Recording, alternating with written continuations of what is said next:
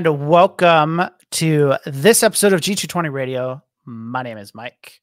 This is episode number 604. And we'll be talking about evangelizing Mormons. We have a, special guest, Pastor Nace Howell, will be joining us here shortly to talk about his book, and we'll get to hear about him in a little bit. But those watching notice that Ricky is not here. Um, Ricky wasn't able to join us tonight. Um, and so I'll be be trying to do this alone. It's been a while since I've done it alone, so hopefully this runs uh, somewhat smoothly because I'm not used to being behind the records.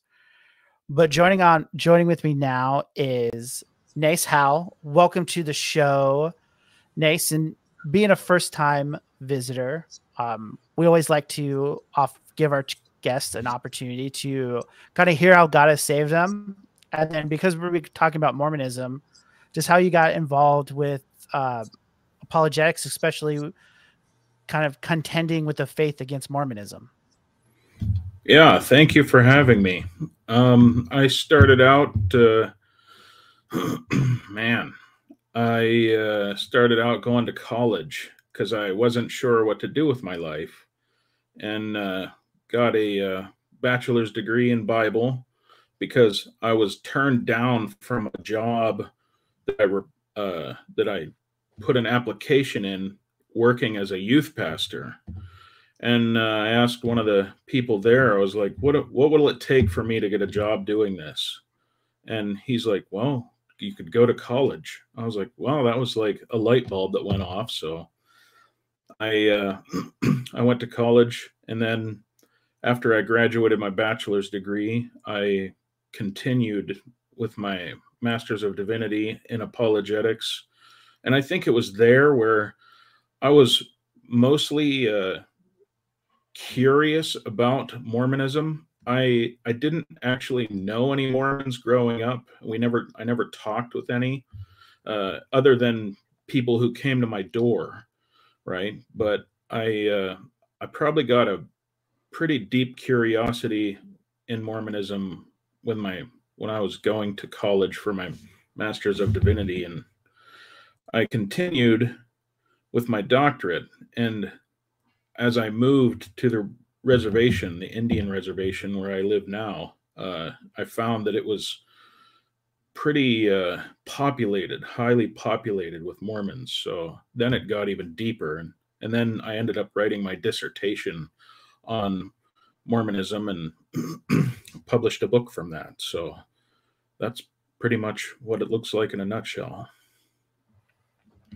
Thanks. Yeah, I'm.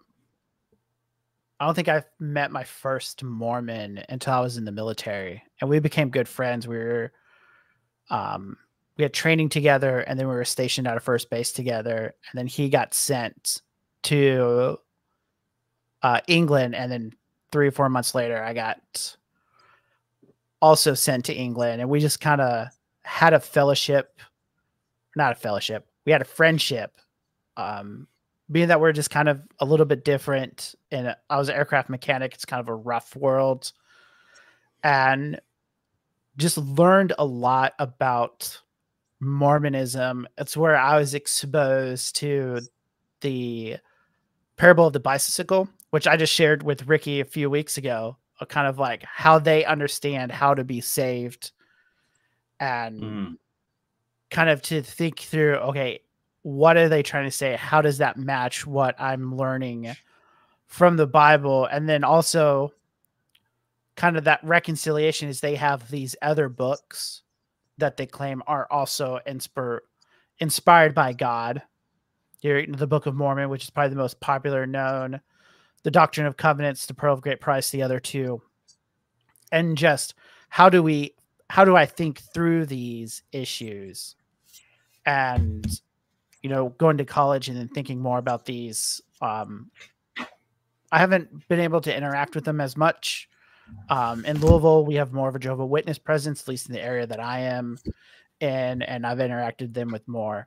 But it's always good to refresh and think about these things. And I think part of it is you you were mentioning this in your um, introduction is just kind of the point of apologetics.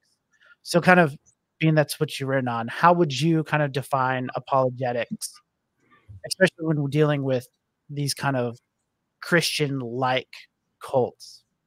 Hmm. Yeah. Uh, so, apologetics, uh, it comes from the the New Testament, the word, I mean, like it comes from before that, but the New Testament itself uses the word apologia, which is the Greek word where we get the the word apologetics. It uses the word 17 times, if I remember correctly, but it means to defend or to reply in defense. So I use uh, First Peter chapter three, verse 15, uh, for like the the prime example of the word, so to speak.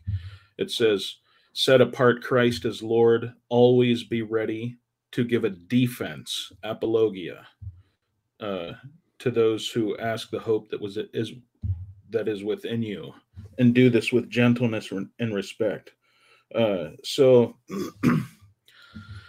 yeah, I uh, I think that there are some other things like second corinthians chapter 10 verse 5 or yeah 10 5 comes to mind where uh, the same idea is that we are supposed to uh, like destroy strongholds that are up against the knowledge of god.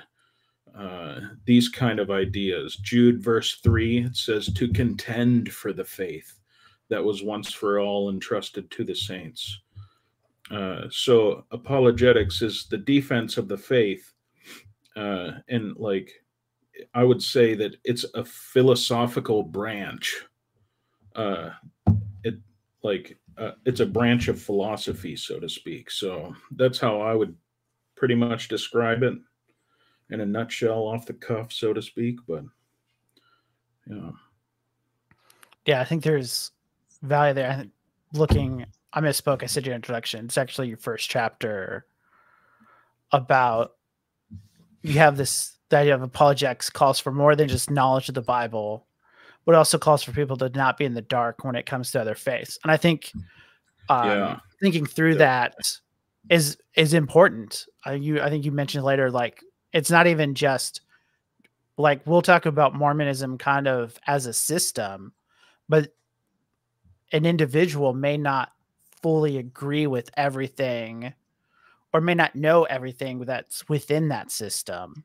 So can you kind yeah. of like explain a little bit more about how apologetics can be kind of in one sense the idea of learning Mormonism specifically, but a, a religion counter to Christianity more broadly, and how to how that interplays with kind of even a personal um kind of personal conversation with someone you just met, whether they came in the door or you're doing evangelism in the open air?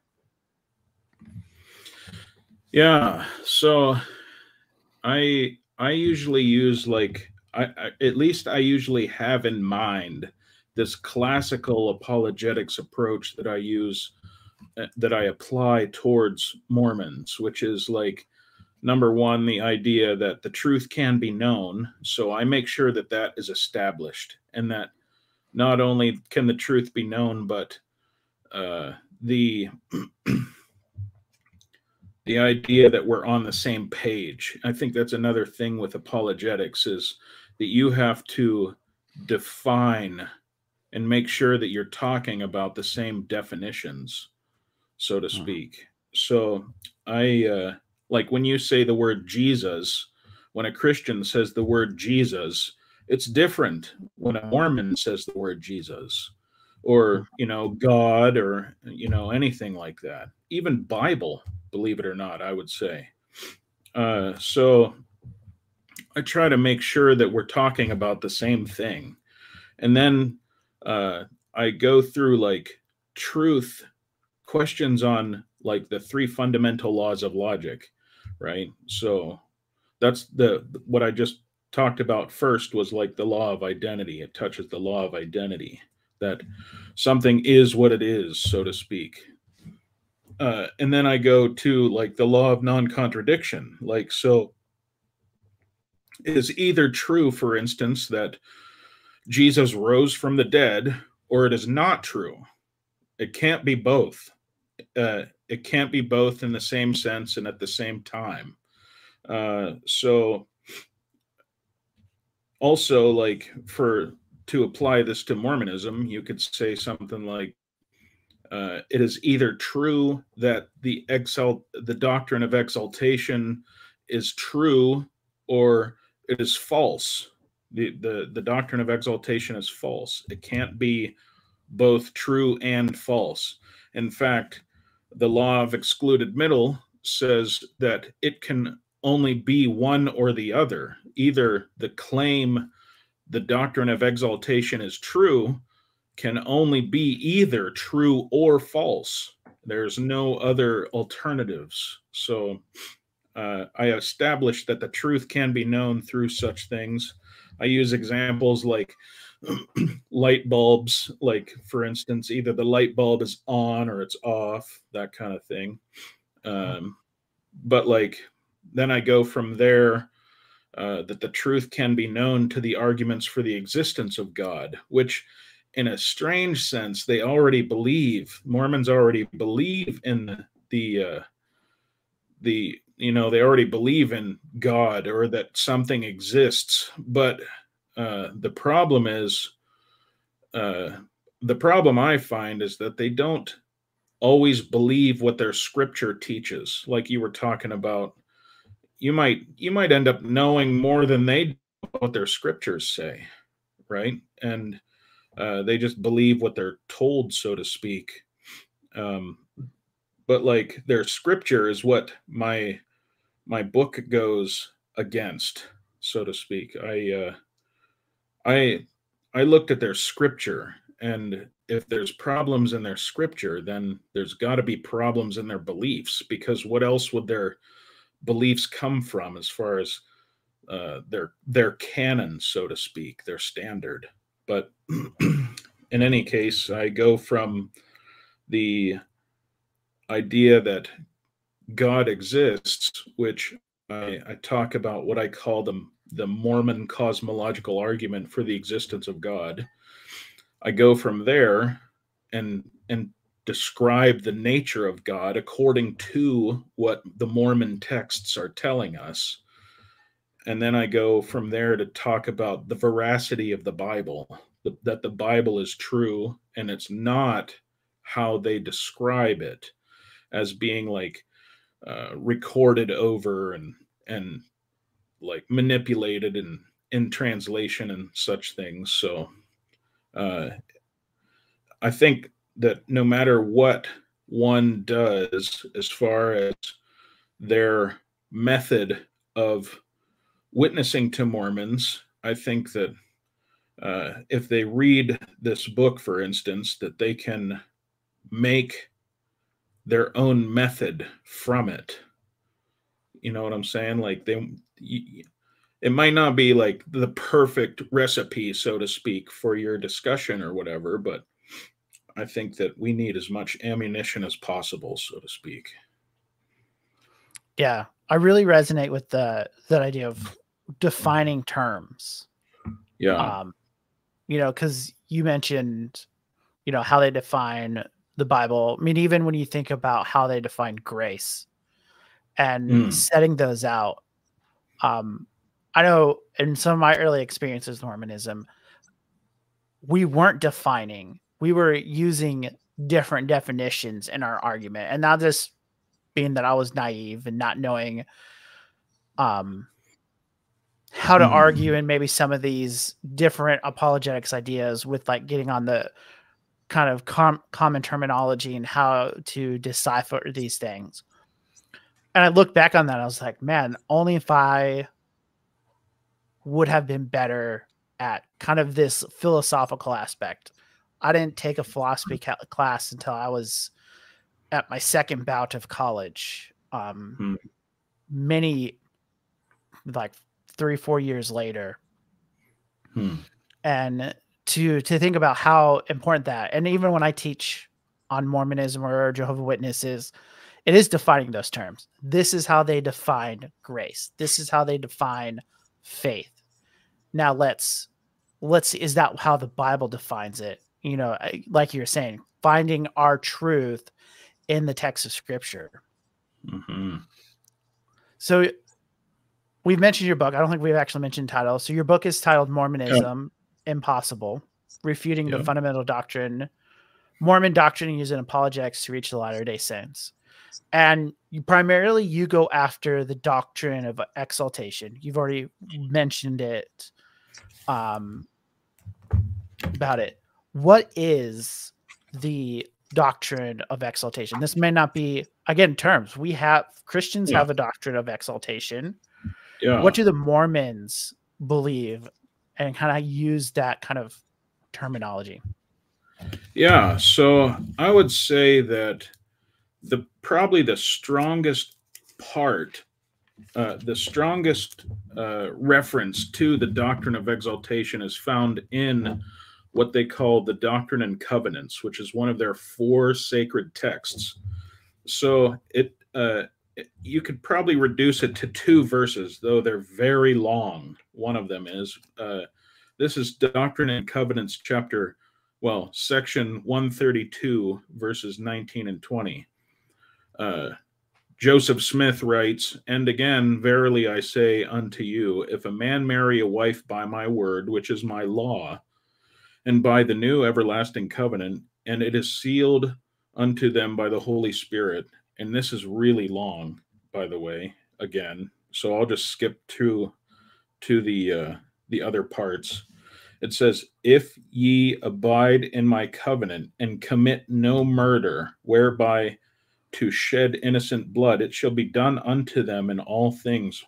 Whatsoever my servant hath put upon them in time and through all eternity, and shall be of full force when they are out of the world, and they shall pass by the angels and the gods which are set there to their exaltation and glory in all things, as hath been sealed upon their heads, which glory shall be the fullness and a continuation of the seeds forever and ever. Verse 20 begins with the phrase, Then they shall be gods, because they have no end. Therefore shall they be from everlasting to everlasting, because they continue. Then shall they be above all, because all things are subject unto them. Then they shall be gods. Then shall they be gods, rather, because they have all power, and the angels are subject unto them. So that's like the idea of the doctrine, uh, the doctrine of exaltation. I would say this is one of the most fundamental doctrines in Mormonism that we find uh, I think this doctrine sets it apart from Christianity, for instance, more than anything else.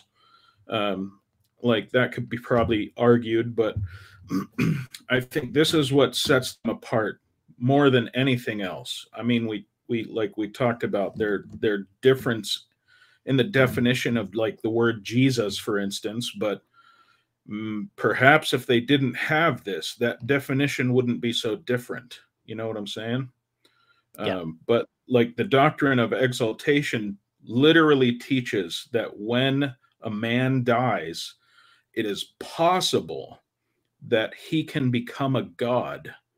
And uh, I would argue that like this was one of my uh, this was one of the things that I wrote in the book because I know that Mormons often scoff at the idea that uh, like the way that evangelicals or Protestants or whatever understand their theology. They scoff at the idea that that uh, a man can become a god of his own planet, and then they say things like, "It's it's uh, like, for instance, fair F A I R.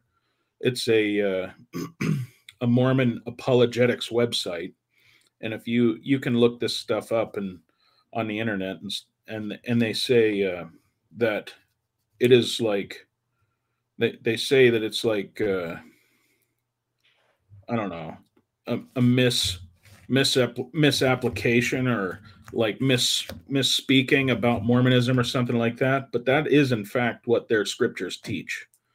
that you can become a god of your own planet. Not only the scriptures, but uh, the King Follett sermon, for instance, Joseph Smith. Uh, that like there there are many different sayings in the uh, history of Mormonism. For instance, the King Follett's sermon says, uh, "As God is, man one or no, as God is." Oh, let me see. I got to get this right. It's always like tricky for me. Uh, as is man it, is, God once was, and as yeah. God is, man may become. So what that says is that a man can become a god. Uh, but there's there's a whole bunch of other things in there that talk about how a man can become a god, like Joseph Smith. There's many sermons that the the LDS website publishes even today that uh, say that Joseph Smith saying that uh, God, the God that we have now, is a God of flesh and bl- flesh and bone, like just like what we are, right? So that's uh, one of the things that I I try to refute in my in this book. Yeah, the section that you read, I find yeah. it interesting um, that he says, "If a man marry a wife to my word, which is my law." Yeah, yeah. Um, this seems to imply that that women are not cannot obtain this kind of godlike status or yeah. become a god. Um, yeah, yeah. Have that is that still kind of common within kind of modern day teaching, or are they kind of to be, I guess, with the times, kind of yeah. distancing themselves with that kind of um, statement? Yeah, I would say they are distancing themselves with that idea, the idea that only a man can become a god. Uh, nowhere in Mormon scripture is the phrase heavenly mother named, right? Uh, uh-huh. So, heavenly father is the way that Mormons uh, describe God. That that phrase, heavenly father. So they use it like as an endearing term. Um, but yeah, there's no mention of Heavenly Mother in the the four uh, like uh, primary scripture of Mormonism. Uh, and there's never a mention of a, a woman being able to reach the same status as a man. I I have a blog article which I mentioned some of this in my book, but uh, there is a, there is some uncanny resemblance between Mormonism and Islam. Uh-huh. You know, like I argue that they're both religions for man, not not you know for for anything else, but specifically for man. A man-made religion for men. Yeah, but yeah, like uh, I, I think that in that section that we were just reading in Doctrine and Covenants, uh, one of the requirements is that he is married. Another requirement in that same verse is that he has never murdered anyone. And by those two things, uh, this says that uh, they shall be gods in verse 20. Now, there's something called the the the three kingdoms, right? The telestial, the terrestrial, and the celestial kingdom. The celestial is the highest kingdom in Mormonism. And if you don't reach that, according to like what their website and, and their scriptures teach, then you can't become the God of your own planet, so to speak. You can't become a heavenly father. So it's it's a very interesting uh, it's a very interesting theology, and they don't uh, like from one Mormon to the next, they might believe slightly different. Uh, they, they might believe slightly different things, but um, it's kind of like like it's not like Buddhism to where you can uh, like all sects of Buddhism follow the four noble truths, for instance. You know what I mean? It's not it's not so much like that uh, it's more like they they don't they're they're they're told what to believe so to speak by their uh their their uh, teaching books the books that they're taught in what they call seminary.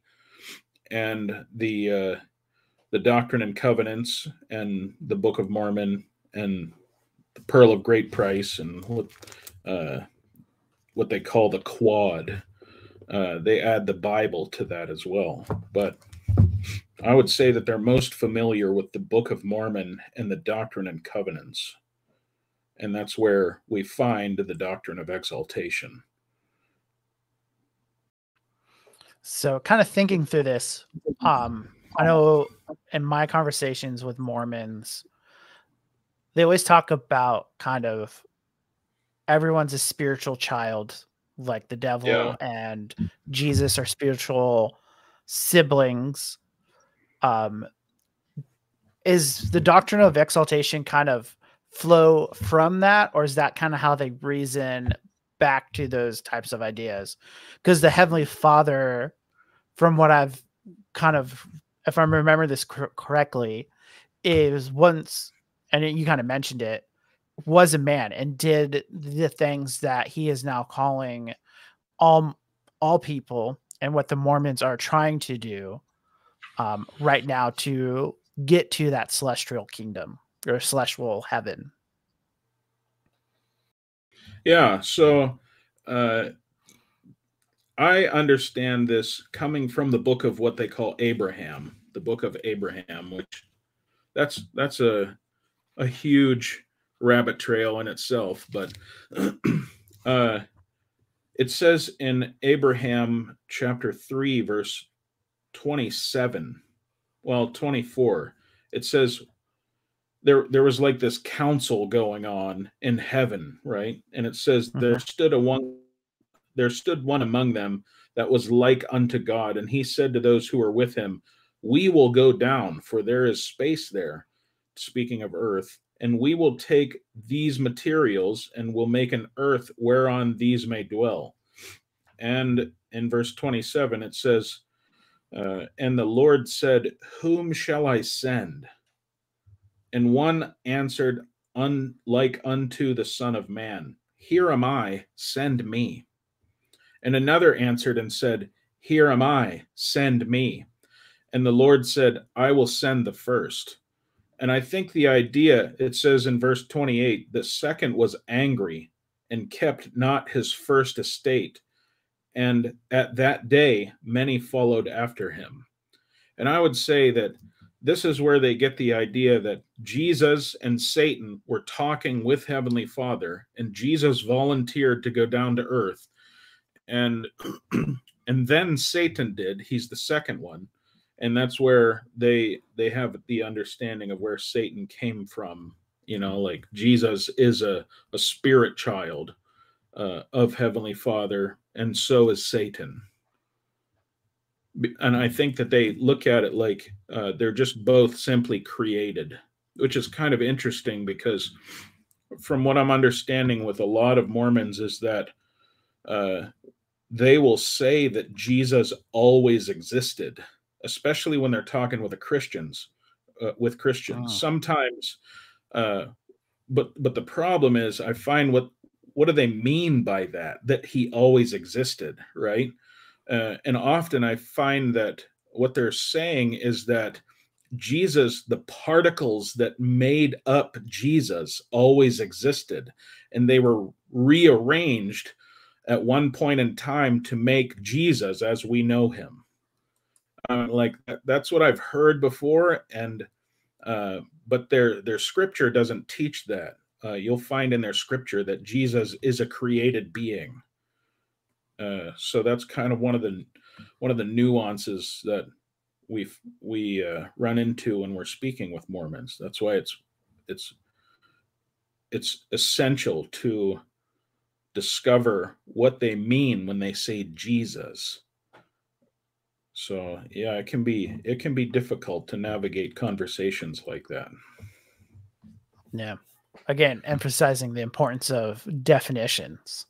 Because we do because we believe that Jesus is eternal. the eternal begotten one of the Father, who has existed in all in all of eternity.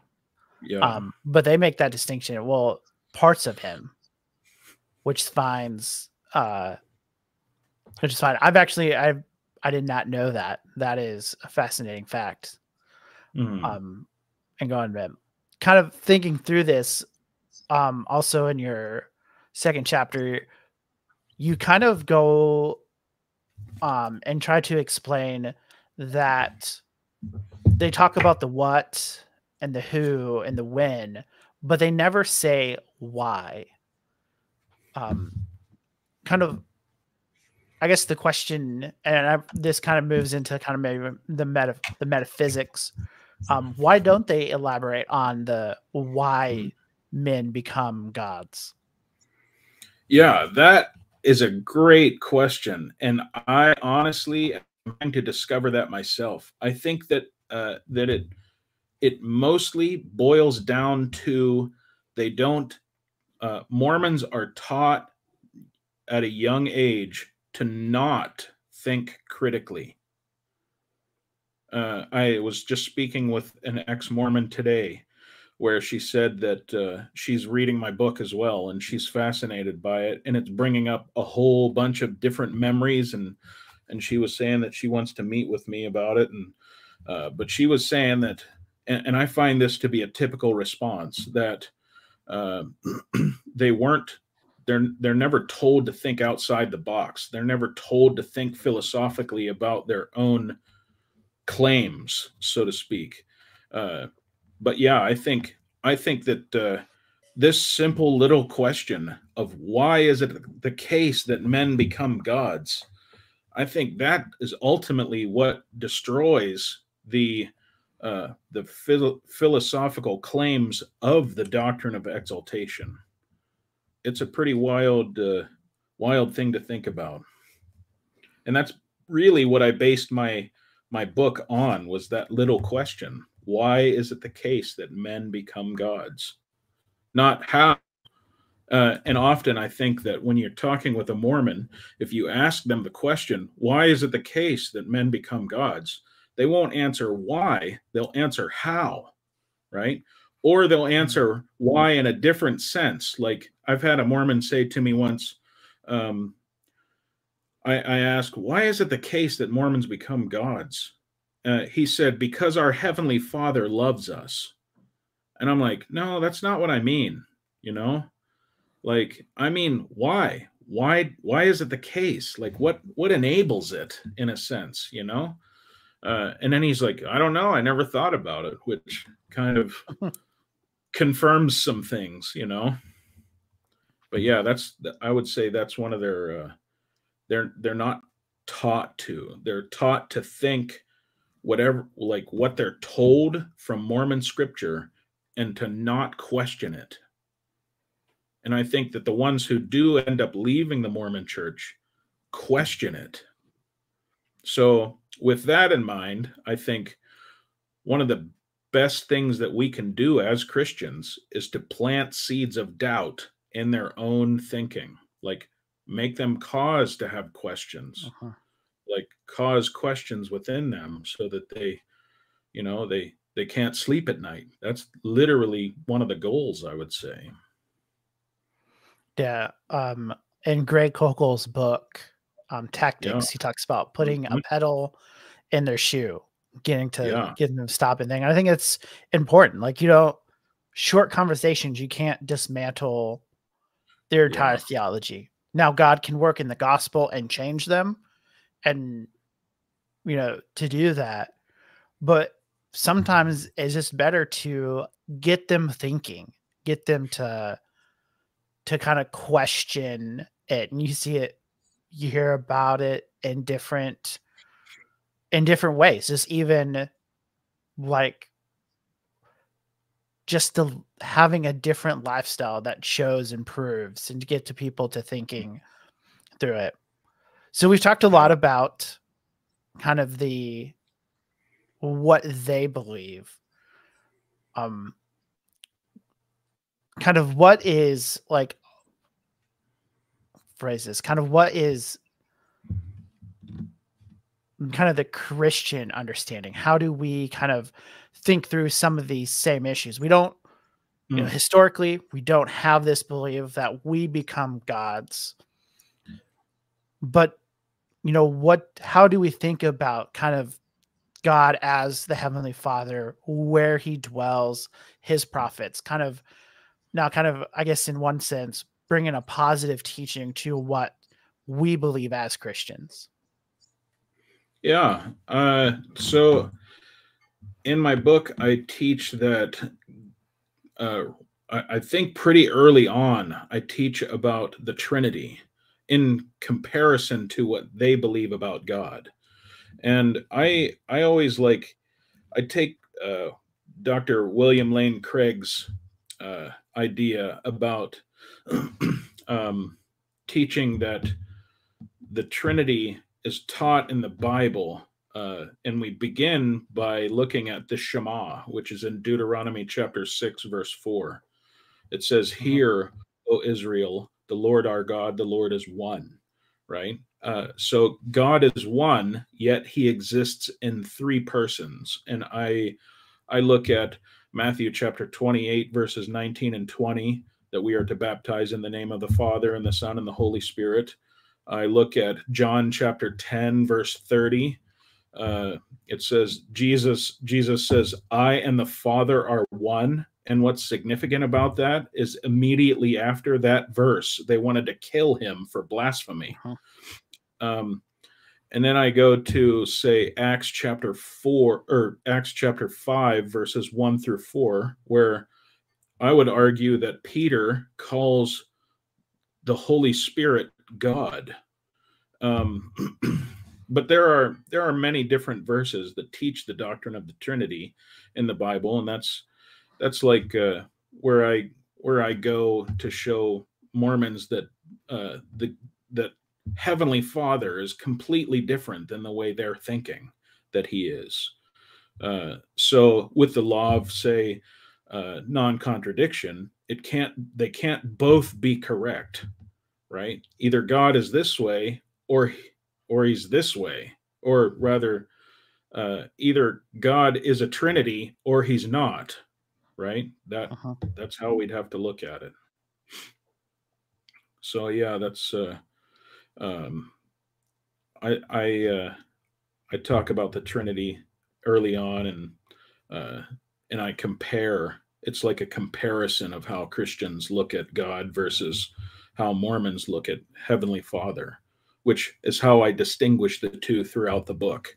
Anytime I mention the word Heavenly Father, it's talking about the Mormon, the Mormon God. so uh, they also have like a different idea on the word supreme, which I go through uh, a rather large a large section about the word supreme. So they say uh, they have many texts that say that describe God as a supreme being, uh, yet you can't really argue that he is actually supreme from their same texts. Uh, but but in contrast the Bible, we can see that he's supreme. Uh, for instance, Isaiah, the you know like all of the chapters with in the 40s, for instance, they say things like, "I know of no other rock; there is not one." Right? He says, "I I am the only the only one." Uh, that kind of idea. So, which is goes against what Mormons are saying about uh, men can become gods. If, if that's the case, and uh, Heavenly Father lived on a planet that uh, he had his Heavenly Father, right? And he became exalted through the doctrine of exaltation and became the Heavenly Father of this planet. Who was his Heavenly Father, right? And who was uh, Heavenly Father's Heavenly Father's Heavenly Father, if that makes sense, uh, forever, basically, which uh, the Mormon cosmological model requires, according to their uh, their theology, it requires an infinite regress, which I I argue that is impossible as well. Um, we arrive at today, for instance, so it can't be an infinite set of time. When God, the Bible talks about God being, uh, you know, infinite yesterday, today, and forever, right? Like He is the same. uh, yeah, he has always existed. In the beginning was the Word, and the Word was with God, and the Word was God. He was with God in the beginning. So, yeah, yeah. Uh, through all things, or through through him, all things were made.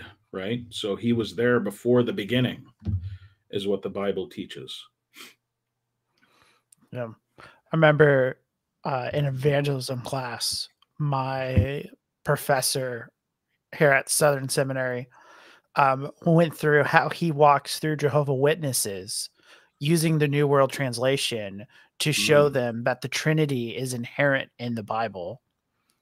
And just the verses, when you think about how in the Isaiah 40s that the mm, yeah.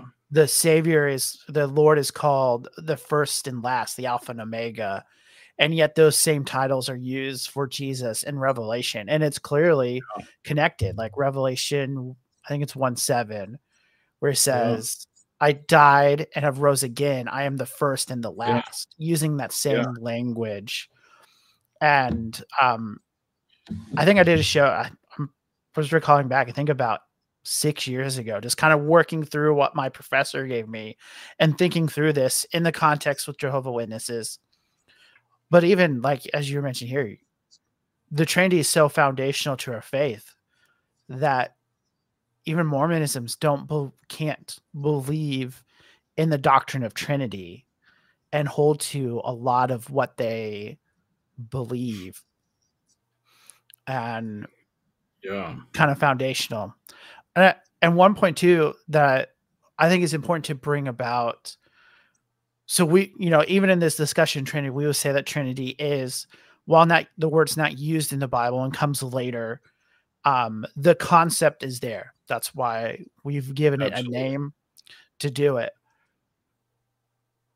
But one thing you were talking you know we can say that and the mormons um disagree with it how do kind of the texts of the Bible relate to these kind of other three the Doctrine and Covenants, the Book of Mormons, the Pearl of Great Price? I know you mentioned it um, kind of off on, but how important is kind of the distinction between those three versus kind of the the Bible like specifically, and I know this that it's a certain translation of the King James version of the Bible. Yeah, uh, that's a good question. So I would say that the Book of Mormon, for instance, is their uh, that is like their their billboard script, right? Like they want to show that off first. If you notice, you'll never hear a Mormon say you should read the Doctrine and Covenants. They don't want to uh, like everybody gets into a hot tub slowly, so to speak, right? you don't just cannonball into a hot tub and that and i think that the mormons know that trick and there'd be a lot of questions and it would be a lot of problems if they uh, handed out the doctrine and covenants or the pearl of great price even uh, but the book of mormon is uh, is actually uh, it's it's filled with plagiarism plagiarism from believe it or not isaiah uh, what's interesting though is that we don't find uh, the texts that talk about God like in the 40s, so to speak. Like you don't find uh, you don't find Isaiah 43 11, for instance. It says, There is uh, besides me, there is no savior. Uh, you don't find that God says, I know of no other rock you don't find that in the Book of Mormon, but you'll find these long swaths of uh, the Book of Isaiah, and they even say in the Book of Mormon to uh, to compare it to Isaiah, you know, they'll say, compare this to like Isaiah chapter 60 something or whatever. Um, but uh, they don't get into the doctrines in the Book of Mormon. I would say that, uh, for instance, the Doctrine and Covenants is possibly not even found in the Book of Mormon. Um, like one one one doctrine comes to mind that is in Second Nephi chapter twenty five verse twenty three. It says, uh, and see if you can pick this out a little bit. It says, "For we, for we know that it is by grace that we are saved after all we can do." Right. Uh-huh. So comparing that to Ephesians chapter two, verses eight and nine, for instance, we know that it is by grace that we are saved. This not of yourselves; it is the gift of God, so that no one may boast. There's a they're they're they're talking about two very different ideas there. Either uh, either salvation is a free gift that we cannot earn, like even in part, or salvation is partially a that we can earn. Those are the two differences. Uh, the Bible says that salvation is a free gift and that we we cannot earn any part of it. Uh, but the but the Book of Mormon saying that it is by grace that we are saved after all we can do. So I like the way uh, Lynn Wilder in her book, it's called Unveiling Grace. She describes the Mormon uh, Jesus as uh, this janitor who comes behind you and cleans up the sins that you can't, you know, you can't mm-hmm. fix or whatever. So yeah, I, I find that a helpful analogy. The sin janitor, she calls it. Uh, I, yeah, that is a good one. I like I like that. Yeah. Um, because you always hear. I don't know if they have actually if they've actually said this, but I've heard it. Kind of the idea is you do the best and God does the rest. Yeah. Type of mentality, yeah. and that was really um when my Mormon friend was showing me the parable of the bicycle or telling me about the par- the parable of the bicycle. And for those who don't know what I'm talking about, it is a video on their YouTube where they explain it. But the short version is a daughter wants the bike. The father has her do work to get money. She doesn't have enough money to buy the bike. So she gives her money to her father and then her father buys the bike and she gets the bike and that's the representation is that she did the best that she could and then kind of as you said that jesus as a spiritual janitor came and mm. fulfilled the rest of it yeah. and like in that parable you can just you can see how that is contrary to ephesians or to you know even what um Jesus talks about about denying yourself and picking up your cross and being one that is spiritually um poor knowing kind of our where we stand before the father and upon grace giving all that we have to the lord is just completely contrary. And i think you know you attack it through here in um in your book on their idea of the exaltation, but even in you know dealing with how they do salvation, you can tell they are rotten at the core, and no matter where you kind of poke, you can see the errors in it. And I think that's important to. That's why we need to know our Bibles so that we can. Yeah. Be able to identify the errors when we're learning about these religions. I think uh, Jeff Durbin or it was James or, or James White said on one of their podcasts I was listening that um and this hits hard as a Southern Baptist, but that Mormons like the Southern Baptists because they know just enough Bible to convert them. And that was mm. like a hmm. very like hard thing to think about about how theology does matter if we don't know our Bibles, we don't know theology, when these false teachers teachings come around, it's hard for us to stand against them, to refute them as you know you're trying to help Christians to do to think about not only their theology but how does it counter what we believe. And I think that's why like discussions like this are important to have. Good time. So kind of now thinking we've kind of thought a lot about kind of their doctrine, our doctrine. Um, how can we as Christians kind of use this to put a pebble in their shoes to try to really get them to think about some of the the problems that we can see either biblically or logically kind of in that philosophical thought to try to help the conversation without kind of turning them off from further discussion. I think that's kind of a, a key point there too.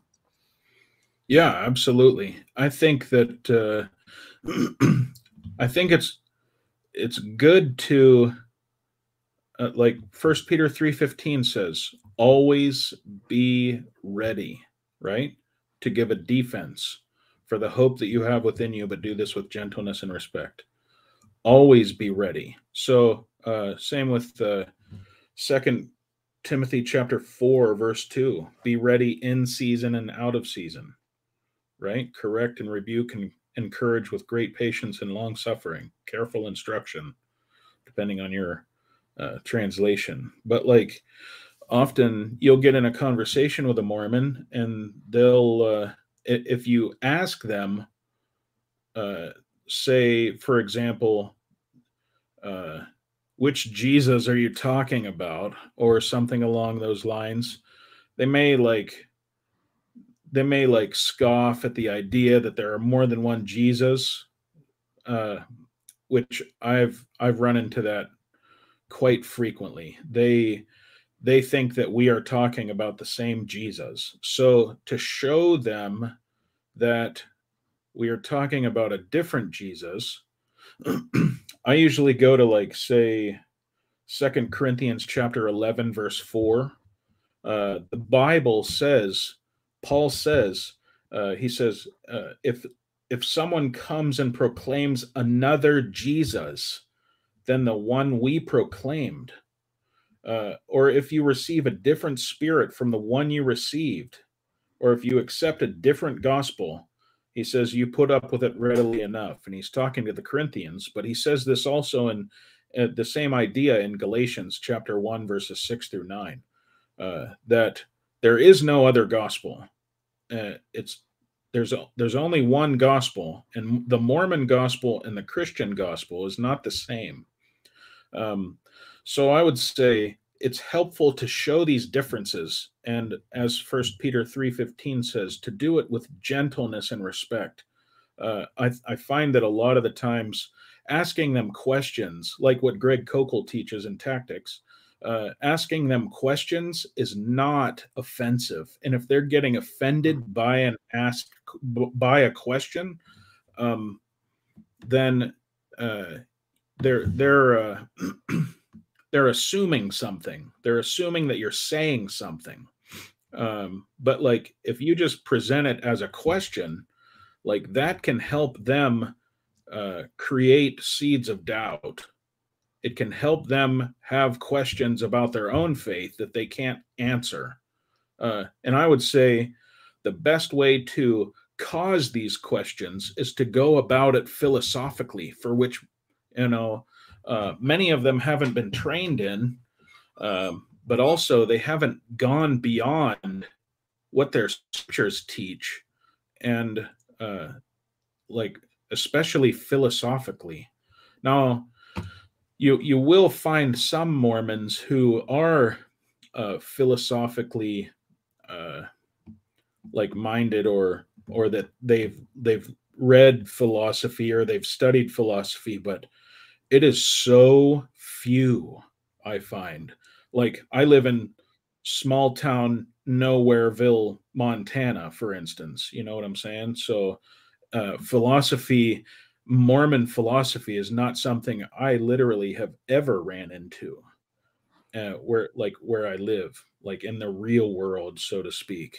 Um, but academically in academics you might find that some some Mormons have studied philosophy, then it's a different conversation. But uh, you can still place doubts in their shoes, or uh, yeah, to mix metaphors, you can still uh, plant seeds of doubt or put a stone in their shoe, like Greg Koukl talks about, by asking certain questions that uh, just aren't answerable. Uh, I, I, find that often they go back to uh, the multiverse for many of their mm-hmm. answers. Right? It's it's like they use it the way that God uh, that atheists uh, accuse Christians of using the God of the gaps theory, right? The God of the gaps, uh, rather, uh, kind of excuse. So, yeah, I think that asking them questions is really helpful. Questions that are hard for them to understand. I asked a Mormon one time, for instance, uh, why is it the case that men become gods? When I explained what I meant, it wasn't, he didn't come back with an answer like, uh, well, it's because Heavenly Father loves us he knew what I was talking about. He knew I was talking about it philosophically, and he didn't have an answer. So uh, I was hoping that he would come back to me with an answer later on, but he said that he doesn't know. So I would say that uh, Mormons, they almost uh, are almost required to put the kind of faith that Richard Dawkins accuses Christians to have, which is blind mm-hmm. faith. I don't believe that Christians have blind faith. We have evidence for our faith. Our faith is evidence based, right? Uh, on the other hand, with Mormonism, and I go through this archaeologically speaking in my book, uh, there is no evidence for what the Book of Mormon teaches, right? There's nothing archaeologically that we have ever found uh, in contrast with the Book of Mormon, uh, we in the Bible, like you can literally go to the city of David, for instance. You can go to the Areopagus in Athens, uh, but the the uh, like in my own personal, you know, tiny collection, I have three uh, um, widow's mites which ironically a Mormon bought me one of those. But uh, it, it's kind of interesting that I have, you know, in my own personal collection. Like what I'm saying is anyone can have them because there's so many of them. But in the Book of Mormon, we find like these coins that were mentioned. Uh, that they were uh, and and the values of the coins we we don't find any of them there's not a shred of evidence archaeologically speaking. So uh, put those kind of questions in a Mormon's mind and uh, pray about it. I would say uh, pray that they that they question that their heart is softened toward this kind of uh, idea that uh, God would use these questions to cause them to uh, just you know stir up something in their minds, so to speak because they only uh, they only believe through their heart. I would say uh, that's what the Moroni challenge kind of teaches. So it doesn't talk about like, for instance, in Christianity, uh, Jesus says in the Great Commandment in Matthew chapter 22, verses 36 through 40, he says, uh, Love the Lord your God with all your heart, soul, and mind. And if you read, for instance, uh, J.P. Moreland's Love with All Your Mind, I think it's titled, Love God with All Your Mind. Uh, I can't think of it. It's something like that. But the idea is that uh, as an American church, we've neglected this worshiping God with our mind, right? Uh, but we still do that right? We we talk about doctrines and we talk about uh, theology and philosophy and apologetics, uh, but on the other hand, with Mormons, they don't they don't worship God with their mind; they worship Him with their heart, uh, and that's what the Book of Mormon tells us to do. Uh, the Moroni challenge it says, uh, like, see if these things are true, and and you'll be notified in your heart, basically uh, kind of an idea. But Uh, burning of your bosom, I think, is often Yeah. what they would Yep. say. for sure yeah yeah so that's how i uh i i try to plant seeds of doubt and i i go by uh like the three those three steps that i mentioned in a classical uh, classical apologetics approach. Um and the second one is probably the biggest one.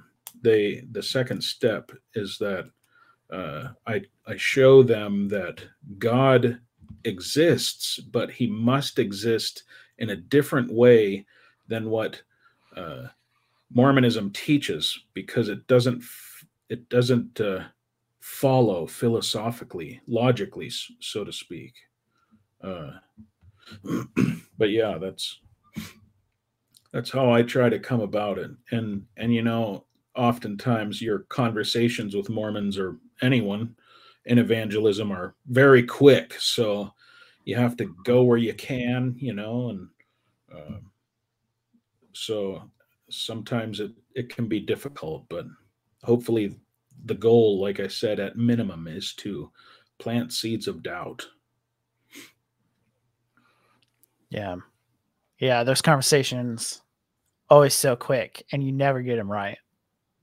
There's, Yeah, you're always should have said this, could have said this. yeah, So I want to thank you for joining our show. If you are interested in his book, you can buy it on Amazon and Kindle, which is the version I bought. Um, but you can also get in paperback if you or hardcover if you like the the feel of the textile and read it. Um, I read the first, I read the introduction, um, and then I've kind of skimmed over other parts, and it is has been a very good read. It's easy to understand, and at least I've found it easy to understand. I may um, be able to, but I think is um, and just kind of thinking through some of these issues um, will be helpful for Christians who are engaged in Mormons. Or maybe you have a Mormon friend or family, or just if the Mormons are more active in your area. I think this will be a a resource to to read and to think over and to consider and to if you're um, interested in those ideas. Um, do you have any other last words or comments you'd like to say before we leave? yeah. I I would say that uh, one of the major things is that we need to remember to keep our conversations with anyone that we discuss uh, Christianity with in in prayer. Bathe your conversations in prayer. Um, but yeah, I would say that's the that's the uh, that's where it happens most. I would say. Yeah, always a good reminder to pray for those who we Yeah. seek after in evangelism. and with that, this has been episode number 604. We've been talking to Pastor um nice, not nice, Nace Howell, uh, who is nice, uh, about his book Mormonism Impossible. Um, and join us next week for another topic, which I don't remember offhand. I know Ricky's told me. That's my bad. So this has been Mike on behalf of Ricky. Um, thank you for joining us, and we'll see you next week. Thank you for having me.